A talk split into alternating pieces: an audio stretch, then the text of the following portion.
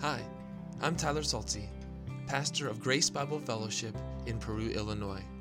Our mission at Grace Bible Fellowship is to magnify the glory of the triune God in Christ Jesus by proclaiming God's Word to advance the gospel in our lives and the world.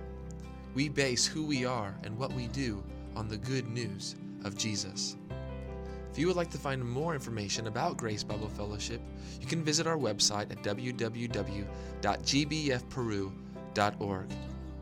I'm so thankful you've come here to listen to God's Word proclaimed as we seek to understand it and be transformed by it. I hope you find this time meaningful, challenging, convicting, joyful, and even life changing as we worship through the preaching of God's Word.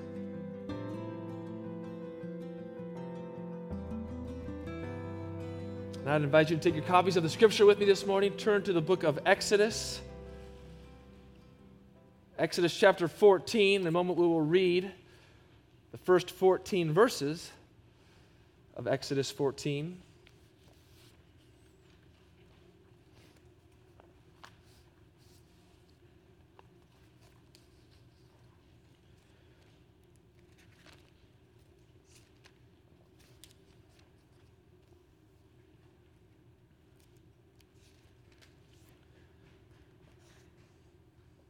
Was reminded this morning in the book of Isaiah, chapter 40, that says this in verses 6, 7, and 8 A voice says, Cry. And I said, What shall I cry? All flesh is grass, and all its beauty is like the flower of the field. The grass withers, the flower fades, when the breath of the Lord blows on it. Surely the people are grass. The grass withers, the flower fades, but the word of our God will stand forever. This word that we are about to read is a word that endures and lasts forever. It will never come to an end. It will never be out of place. It will never be irrelevant will never become untrue, it will always be true. And if the word of our God will stand forever, can we not stand upon that word? We'll never falter, we'll never fail, we'll never let us down, we'll never disappoint will never be not exactly and precisely what we need. What is it that you need this morning? You think about all of us gathered here and all of the different answers that we might give to that question what is it that you need this morning? I believe and I trust that what we hear from God's word will be exactly and precisely what you need.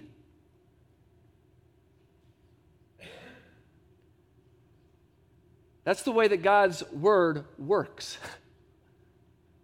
It works in a way that is miraculous. It works in a way that is supernatural. It works in a way that is unfading. And it works with precision, exactness, preciseness to get into your heart and my heart your life and my life to tell us what we need to hear. So may the Lord give us ears to hear. Would you stand with me as I read Exodus 14, the first 14 verses?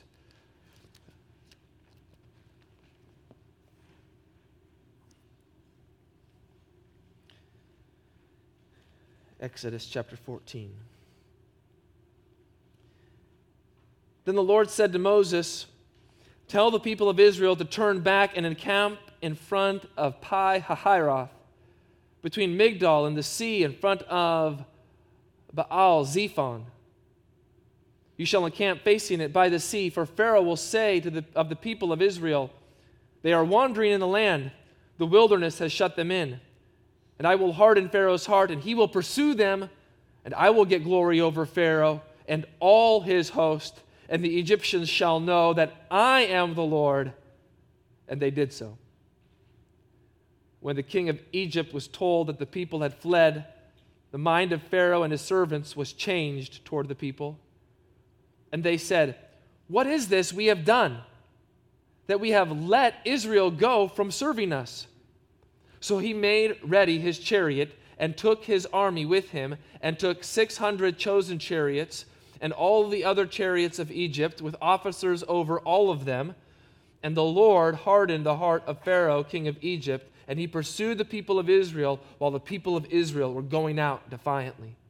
The Egyptians pursued them, all Pharaoh's horses and chariots, and his horsemen and his army, and overtook them and camped at the sea by Pi Hahiroth in front of Baal Zephon.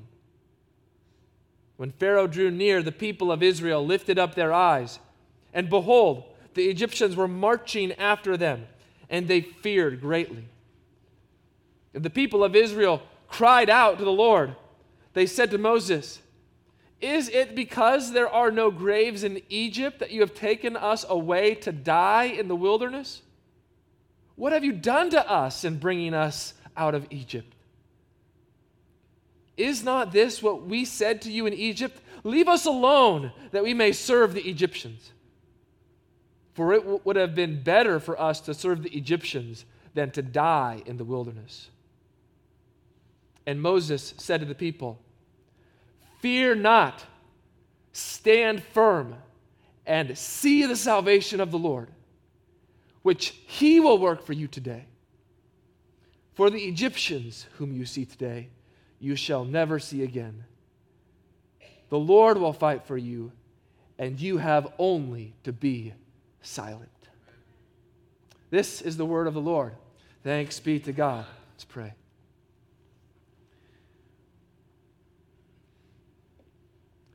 Most merciful Father, since it has pleased you to reveal the mysteries of your will only to your little ones, and since you look to him alone who is of humble and contrite spirit, who has reverence for your word, grant us a humble spirit and keep us from all fleshly wisdom which is at enmity with you. We pray in Jesus' name. Amen. You may be seated.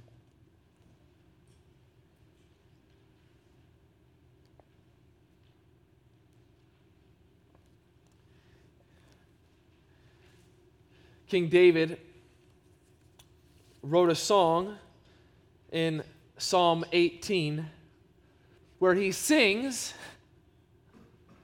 The cords of death encompassed me, the torrents of destruction assailed me, the cords of Sheol entangled me, the snares of death confronted me.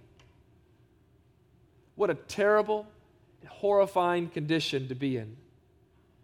No one would ask to be in that position. No one would volunteer and say, Yes, I would love it if the cords of death encompassed me, if I was confronted by the snares of death. In fact, we would do everything that we could to escape from such a condition.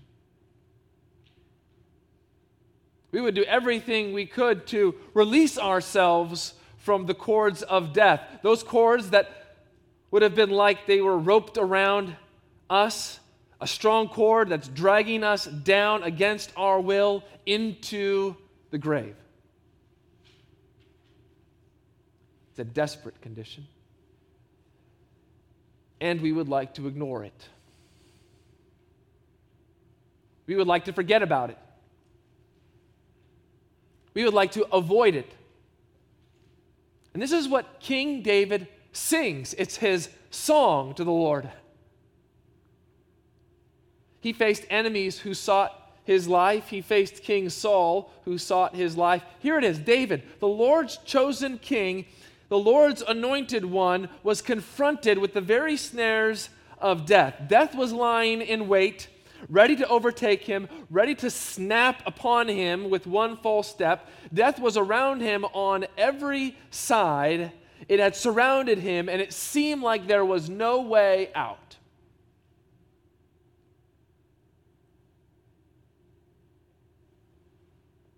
Is the reality of death ever like that in our lives?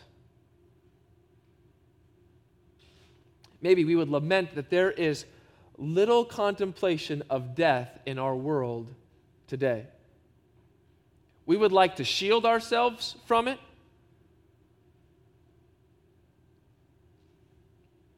We can watch it all day long on TV.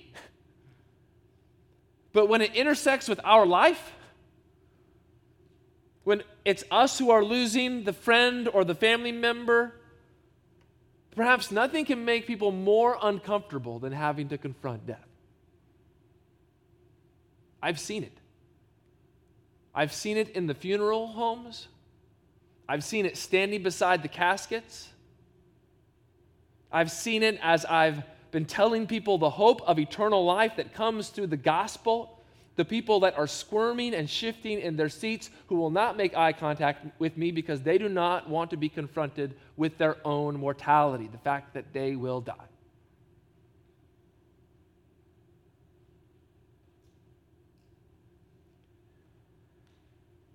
What do we do when we're surrounded by death? This was the position of Israel. And it's sobering to think that it can be our position as well. What are we to think?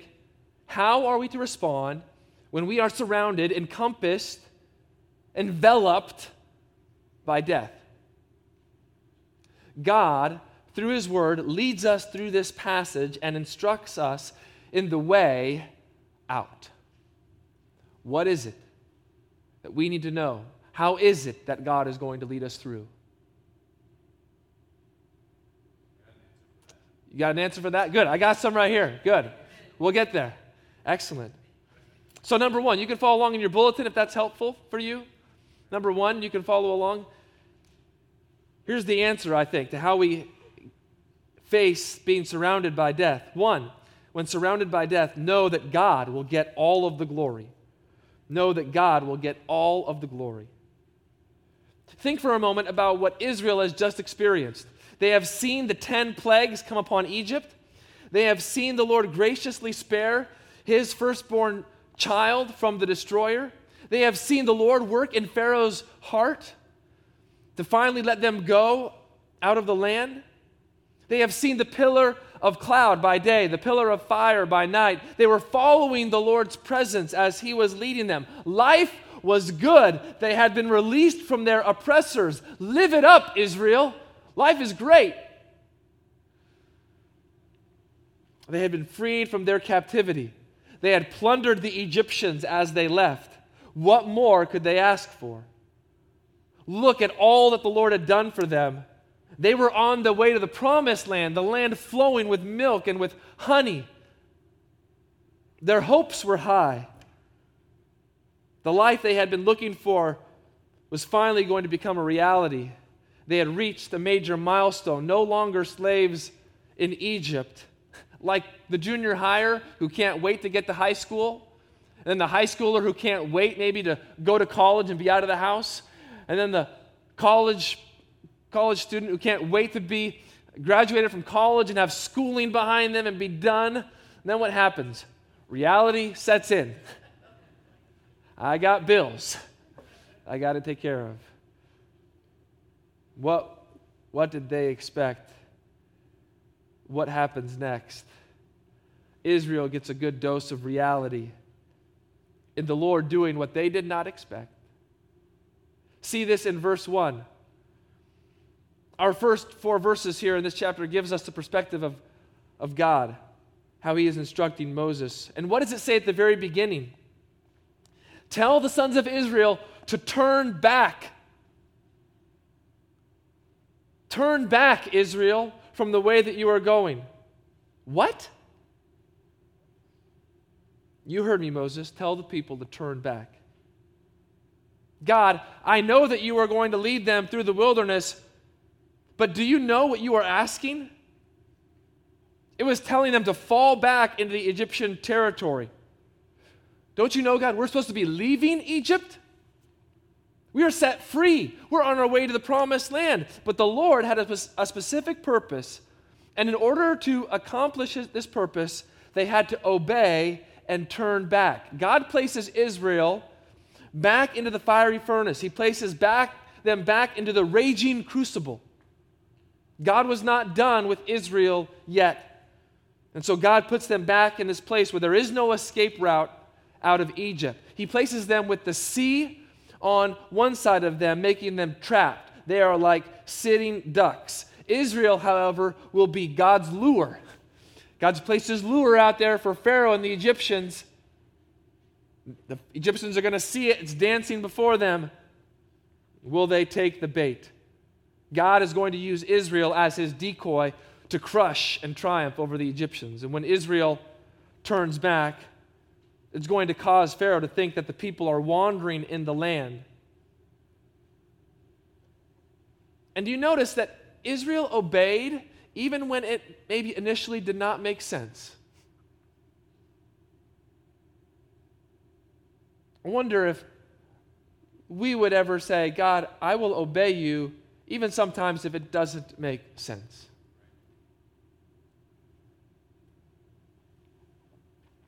The wilderness had shut them in, is what, Pharaoh, uh, was what Pharaoh thought. And there's this idea that they were wandering aimlessly. Pharaoh would think they were confused. They didn't know the way out, they didn't know where to go. And now will be Pharaoh's opportunity where he has a great advantage to regain what he believes he has lost. Here, Israelites with the sea on one side, the great Egyptian army, which will shortly be on the other side. Death has surrounded them. Who put them in such a position? Who would make such an unstrategic military move? It's no one other than the sovereign Lord who is orchestrating the whole event. He is the maestro conducting the symphony with each note in its right place, with each instrument playing its own part. Encompassed by death, you are right where God wants you to be. Where are you? Have you ever considered you are right where God wants you? Are things not happening in your life the way that you want them to? Are they not going according to your plan? Is it stressful? Is it hectic? Are you hurting or disoriented or burdened? Are you despairing or discouraged or downcast? Have you ever considered that you might be precisely where God wants you to be? Even if it doesn't seem evident to you, God is in control. He is in control of what you are going through right now. And so we must learn that God's or that, that man's extremity is God's opportunity man's extremity is God's opportunity. That is man's limit. You are at the end of your rope when you feel as though you might break, when the flame is so low that it's nothing more than a smoldering wick. God will not put you out. That it's there at man's limit, man's extremity, that it's God's opportunity to work in your life, to do what you believe could not be done, to exceed even your own expectations. The Lord was sovereign over where he placed Israel, but he was also sovereign over Pharaoh's heart. Do you see that? The Lord knows what Pharaoh is going to say.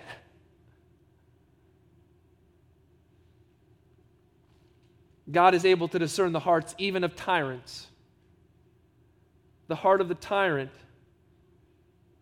is not out of outside of God's control. And this heart of this tyrant the Lord hardens. Oh, how Pharaoh will want to regain control of the Israelites, but it is the Lord who will show that he is in control. The Lord knows Pharaoh will pursue them this pursuit is this idea that he is going to pursue them in order to persecute them, to hurt them, or to harm them. But what is the Lord going to do through all of this? Why is the Lord doing it all this way? It's so that the Lord will get glory over Pharaoh and all of his army. God brings his people to this place. God so works in the heart of Pharaoh. God does it all so that he is glorified. It is the Lord and the Lord alone who deserves all of the glory. And there's some irony here because this idea of making Pharaoh's heart hard is a sense of making his heart heavy. That's what's going to happen. Pharaoh's heart is going to be made heavy so that God will get all of the glory. And that glory word is another word that is describing heavy. Pharaoh's heart made heavy is so that the heaviness of God's glory would be given to him and to him alone. Pharaoh and Pharaoh's army and the people of Egypt do not deserve glory. Only the Lord de- deserves glory, and he will get it. Listen to Isaiah 42 8. I am the Lord, that is my name. My glory I give to no one else, no other. Perhaps that is the answer that you need to be reminded of this morning. Why are you here? Why are you where you are this morning? Is it so that God will get all of the glory? God was going to be glorified over Pharaoh, over Pharaoh's army, over the Egyptians, so that they all would come to know that He is the Lord. They would know that He is Yahweh. God glorifying Himself over Pharaoh was a demonstration that He was the true sovereign king who rules over everything and everyone. Pharaoh was just a pretend king, he was merely play acting. The Lord is the king, He is the one that we are to bow before. We need to know this king. And so the Lord acts in this way to testify to the Egyptians who he is. He is revealing himself to his enemies. This is the way God has so ordained that the Egyptians would know that he is the Lord. It's the way that he deemed best it's the way that he deemed to be the right way. It's the way that he designed. Was there another way? No. There was no other way. This is the Lord's doing, and it is marvelous in our eyes. God, for the sake of magnifying his glory, set a bait to catch a tyrant, just as a fish is hooked. But notice one aspect of God getting all the glory. We are merely told that God will get all of the glory. At this point, we are not told how. The how will come later. But when the Lord told Moses that he would get all the glory, he did not give him all of the specifics. We must be content that the Lord will get all of the glory, even if we don't know the how, even if we don't know all of the specifics. And I fear that sometimes, perhaps, we become too familiar with God's glory. I fear that sometimes we could think of it as common or ordinary. And it might come out like this Yeah, yeah, yeah, I, I know that God is going to get all the glory. Nothing to learn here, no great bombshell or mind blowing revelation in this truth. But such actions and such reactions show how little we actually know of what it's like when God is glorified. It is no small thing, it is the goal the end purpose, the ultimate meaning of everything in the whole entire cosmos that He created. Everything and everyone is to give Him glory, and all that He does is glorious so that everything in the universe might glorify him. When you are surrounded by death, know that God will get all the glory, and so then give him all the glory with your life. In fact, listen to what it says in the book of Psalms.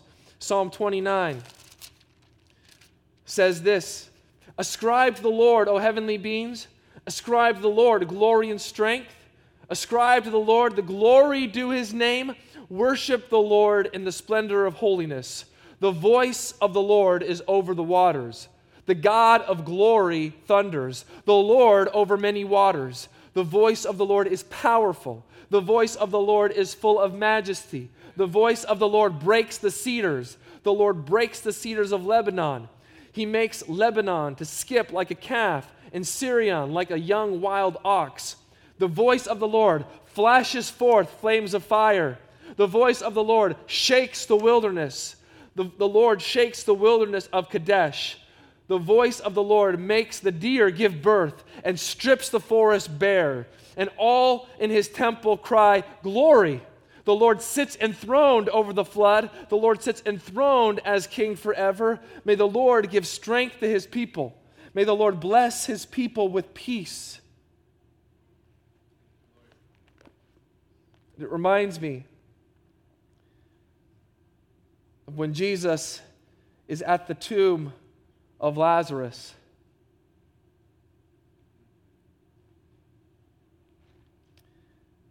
And as he asks for the tomb to be opened, Martha, the sister of the dead man, Lazarus, said to him, Lord, by this time there will be an odor, for, for he has been dead for four days. And Jesus said to her, Did I not tell you that if you believed, you would what? See the glory of God. How powerful, how amazing, how majestic, how astounding is God's glory. Did you hear what the voice of the Lord does? The voice of the Lord is powerful. The voice of the Lord is full of majesty.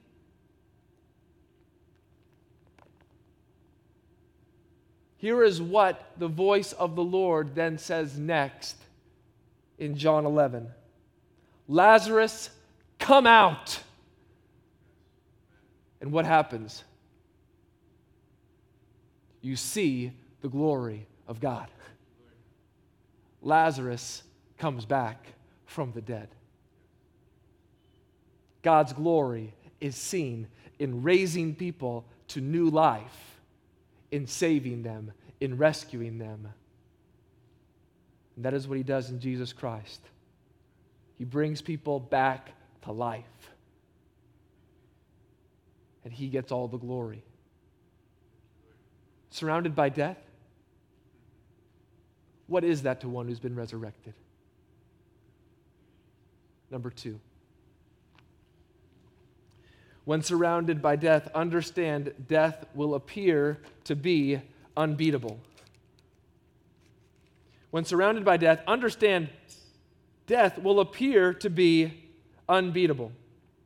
We have just been given God's perspective. Now we are given Pharaoh's perspective and Egypt's perspective on the situation of what's going on. What was happening in Egypt, verses 5 through 9, tell us. And we must see from the beginning of these verses the stupidity of the wicked who only dread God's present hand but immediately forget all that they have seen.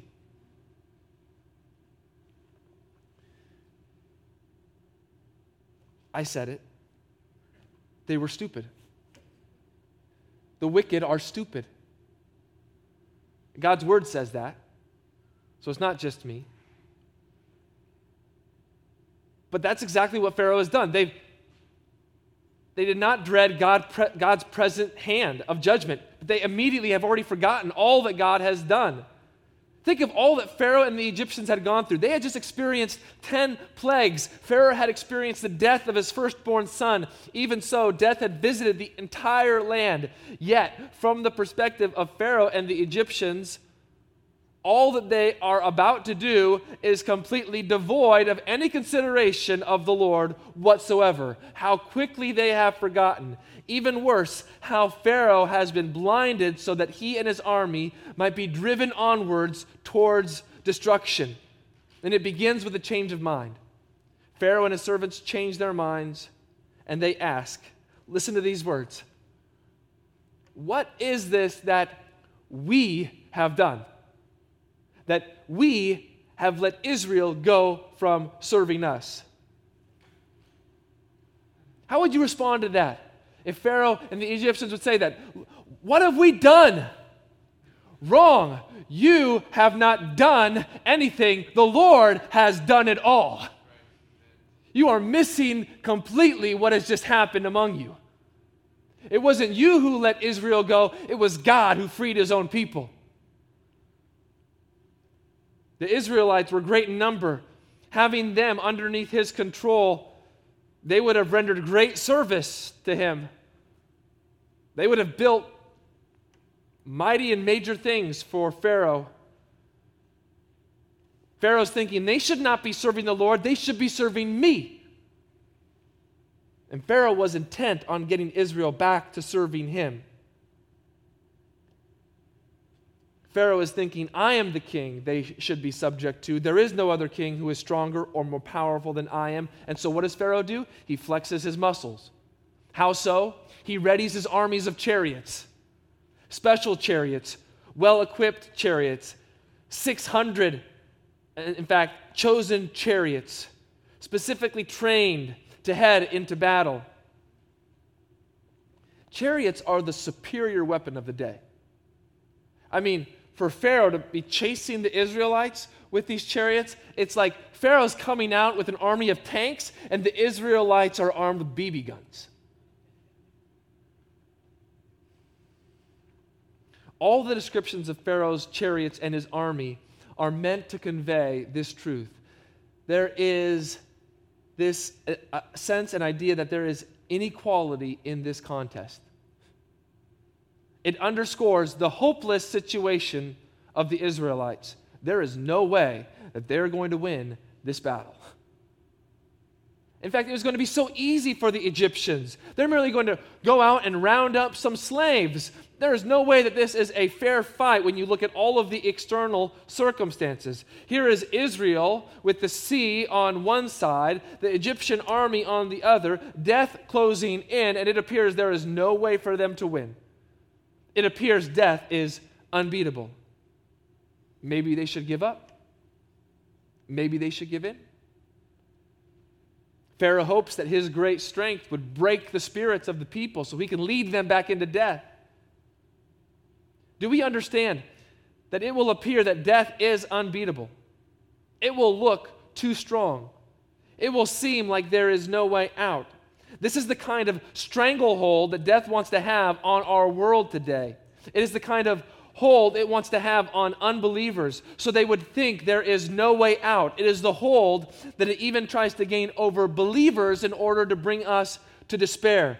But there is a glimmer of hope. And where does this hope come from in verses 5 through 9? Look at what it says how Israel left Egypt. End of verse 8 Israel were going out defiantly. Or it could be said they were going out with boldness. Or, very literally, it says they are going out by a high hand. We might want to think that this is representing Israel's attitude of how they went out, but I think rather this is speaking of God's power. We already know from chapter 13 which tells us of the mighty hand of the Lord, the Lord's powerful hand had already prevailed once in the face of what looked like uh, an unbeatable enemy. We should not think that his mighty hand will not prevail again. And so, this high hand that's bringing out Israel is God's mighty hand. This is the hand that is leading them. Death appears to be unbeatable, but it is no match when it comes to the power of God.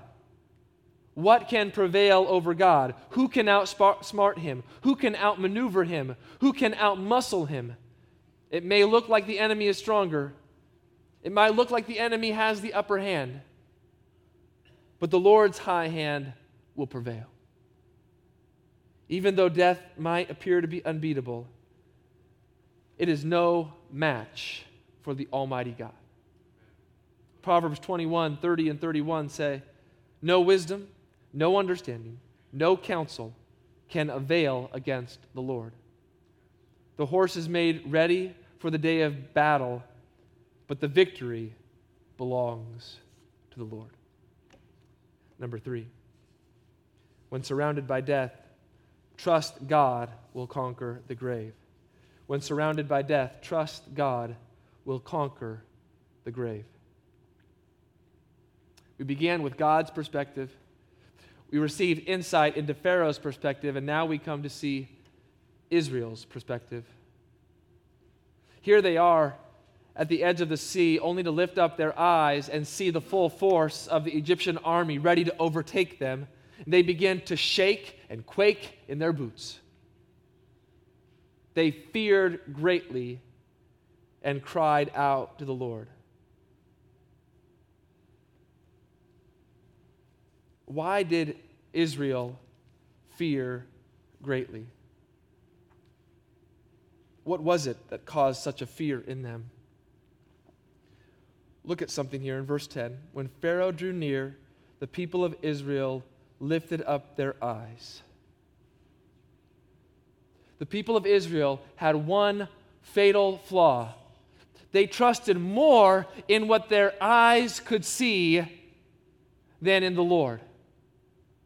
They saw that great and mighty army coming towards them. They lifted up their eyes and they say, I believe that more than I believe in the Lord.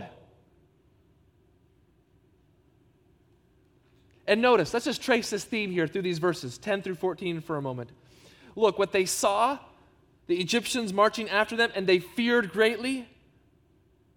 Then look at what it says in verse 13. And Moses said to the people, Fear not, stand firm. Why? Because you are going to see something better than the Egyptian army. What are you going to see? You are going to see the salvation of the Lord. And it goes on to say, which he will work for you today, for the Egyptians whom you see today. So, the thing that you are fearing that you see today, which seems unstoppable and unbeatable, there's no way that you're going to escape from them. Moses says, You will never see them again. Don't trust more in what your eyes can see than in the Lord whom you follow. Your faith must be in Him. If you live by what your eyes see, you will be deceived. You will be led astray. You will not be led toward the Lord, you will be led away from the Lord.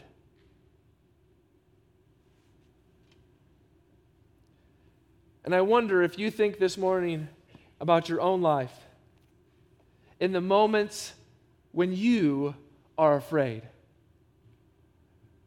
Why is that? Is it because in that moment you're trusting more in what your eyes can see than in the Lord who will fight for you and save you? Trusting more in what your eyes can see than the faith that you have that comes through salvation and salvation in Jesus Christ. It was here that the Israelites cried out to the Lord and they grumbled and they complained to Moses. I wish I wish this was the only time that we would see Israel complain, but this is just the first of many. They cried out to the Lord, they complained. In fact, this is what we read in Psalm 106, verse 7. It says this Our fathers, when they were in Egypt, did not consider your wondrous works. They did not remember the abundance of your steadfast love, but they rebelled by the sea at the Red Sea. That's where we are. There's Israel at the sea, the Red Sea. They're rebelling against the Lord. They are forgetting the abundance of his steadfast love. They are forgetting all of his wondrous works. Think about it. Right there, for them to see, is a pillar of cloud by day and a pillar of fire by night, and these words are coming out of their mouths.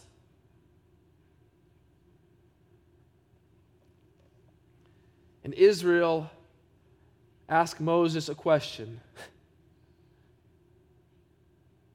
And they say, Is it because there are no graves in Egypt that you have taken us away to die in the wilderness?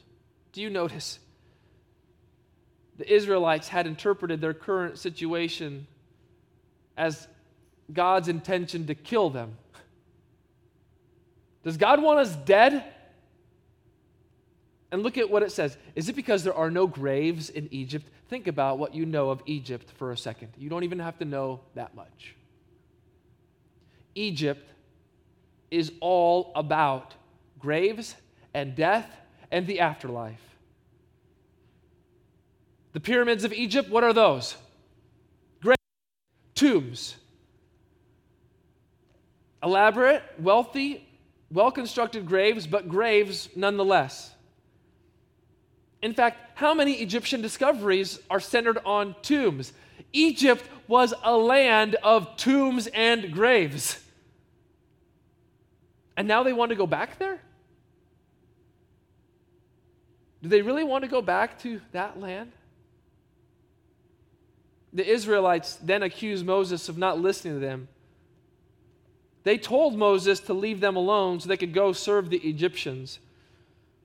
We don't have any record of this statement, but it's like an I told you so.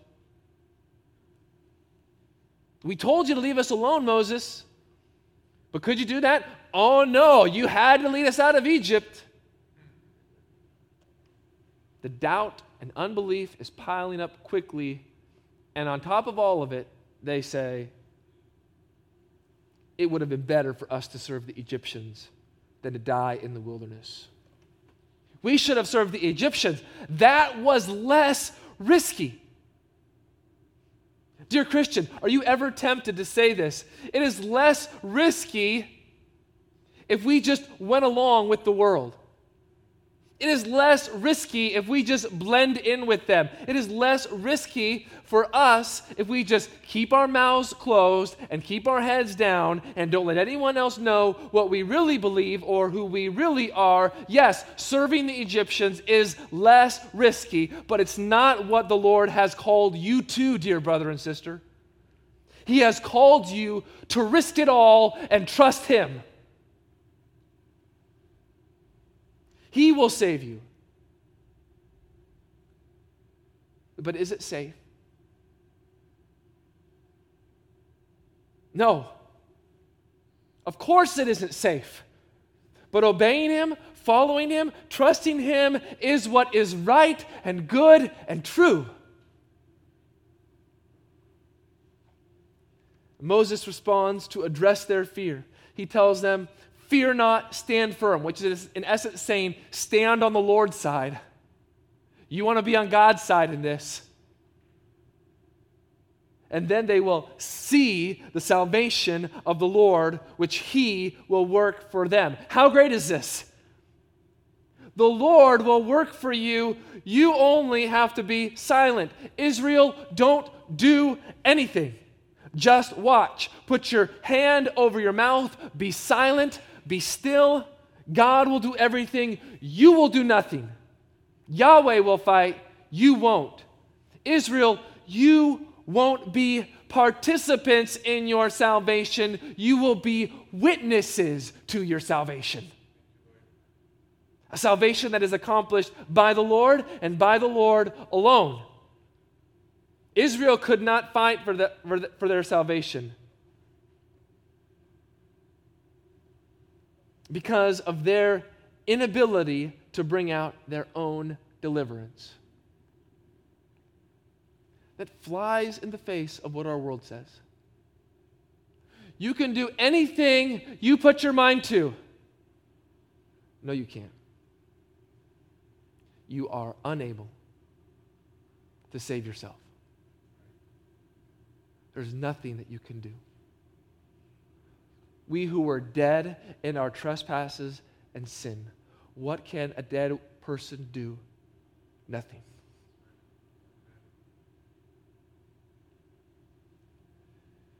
This is where we all have to start.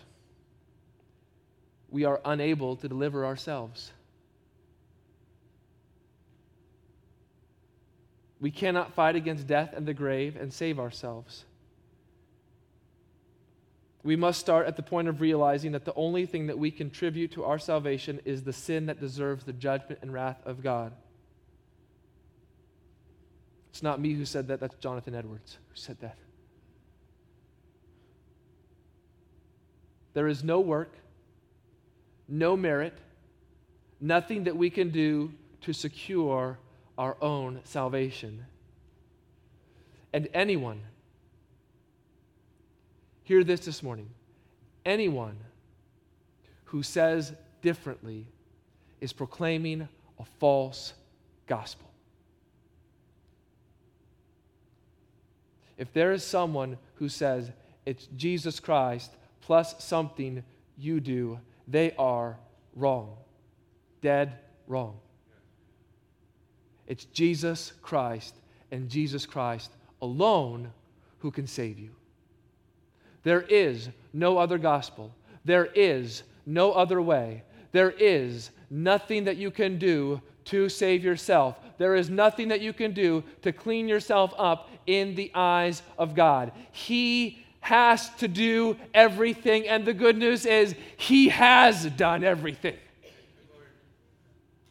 He has done everything in His Son, Jesus Christ, by sending Him into this world to live the perfect life, to die the death that we should have died for our sins in our place. He was buried in a tomb, but three days rose again from the dead therefore declaring that we now, all who put their faith and trust in Him, are completely justified, declared righteous, declared innocent, declared not guilty in God's eyes. We are adopted into His family, brought into His arms, and given eternal life and the hope of an eternity with Him. The Lord will fight for you. You only have to be silent.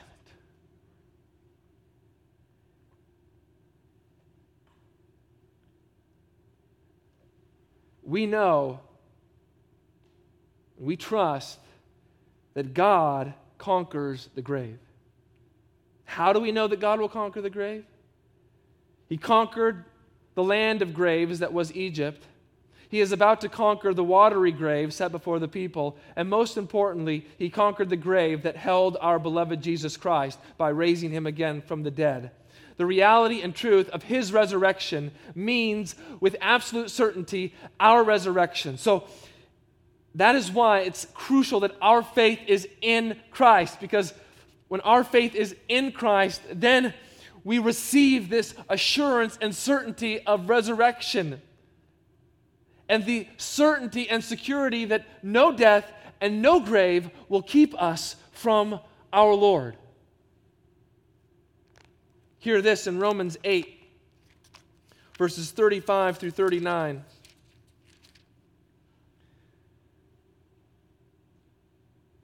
Who shall separate us from the love of Christ? Shall tribulation or distress or persecution or famine or nakedness or danger or sword? As it is written, For your sake we are being killed all the day long. We are regarded as sheep to be slaughtered. You notice that there. We're surrounded by death. Will this separate us from God? Verse 37 No, in all these things we are more than conquerors through him who loved us. For I am sure that neither death, nor life, nor angels, nor rulers, nor things present, nor things to come, nor powers, nor height, nor depth, nor anything else in all creation will be able to separate us from the love of God in Christ Jesus our Lord. Let's pray.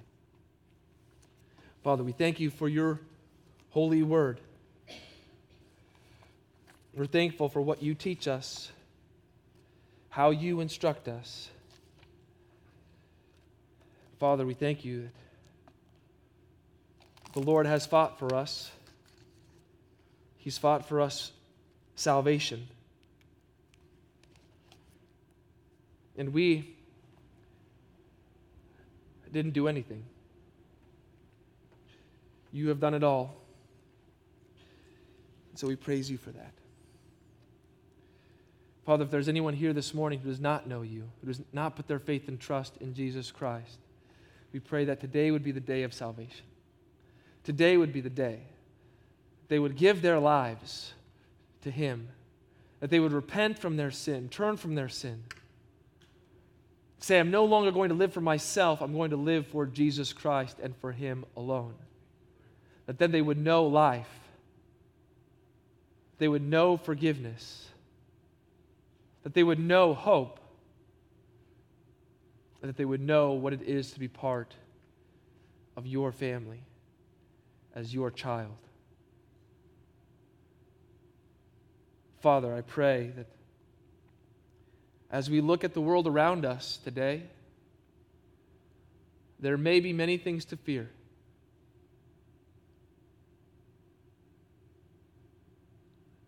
But may we not trust more in what our eyes can see. But may we go back again and see the salvation of the Lord there on the cross, there in our Savior, there in an empty tomb.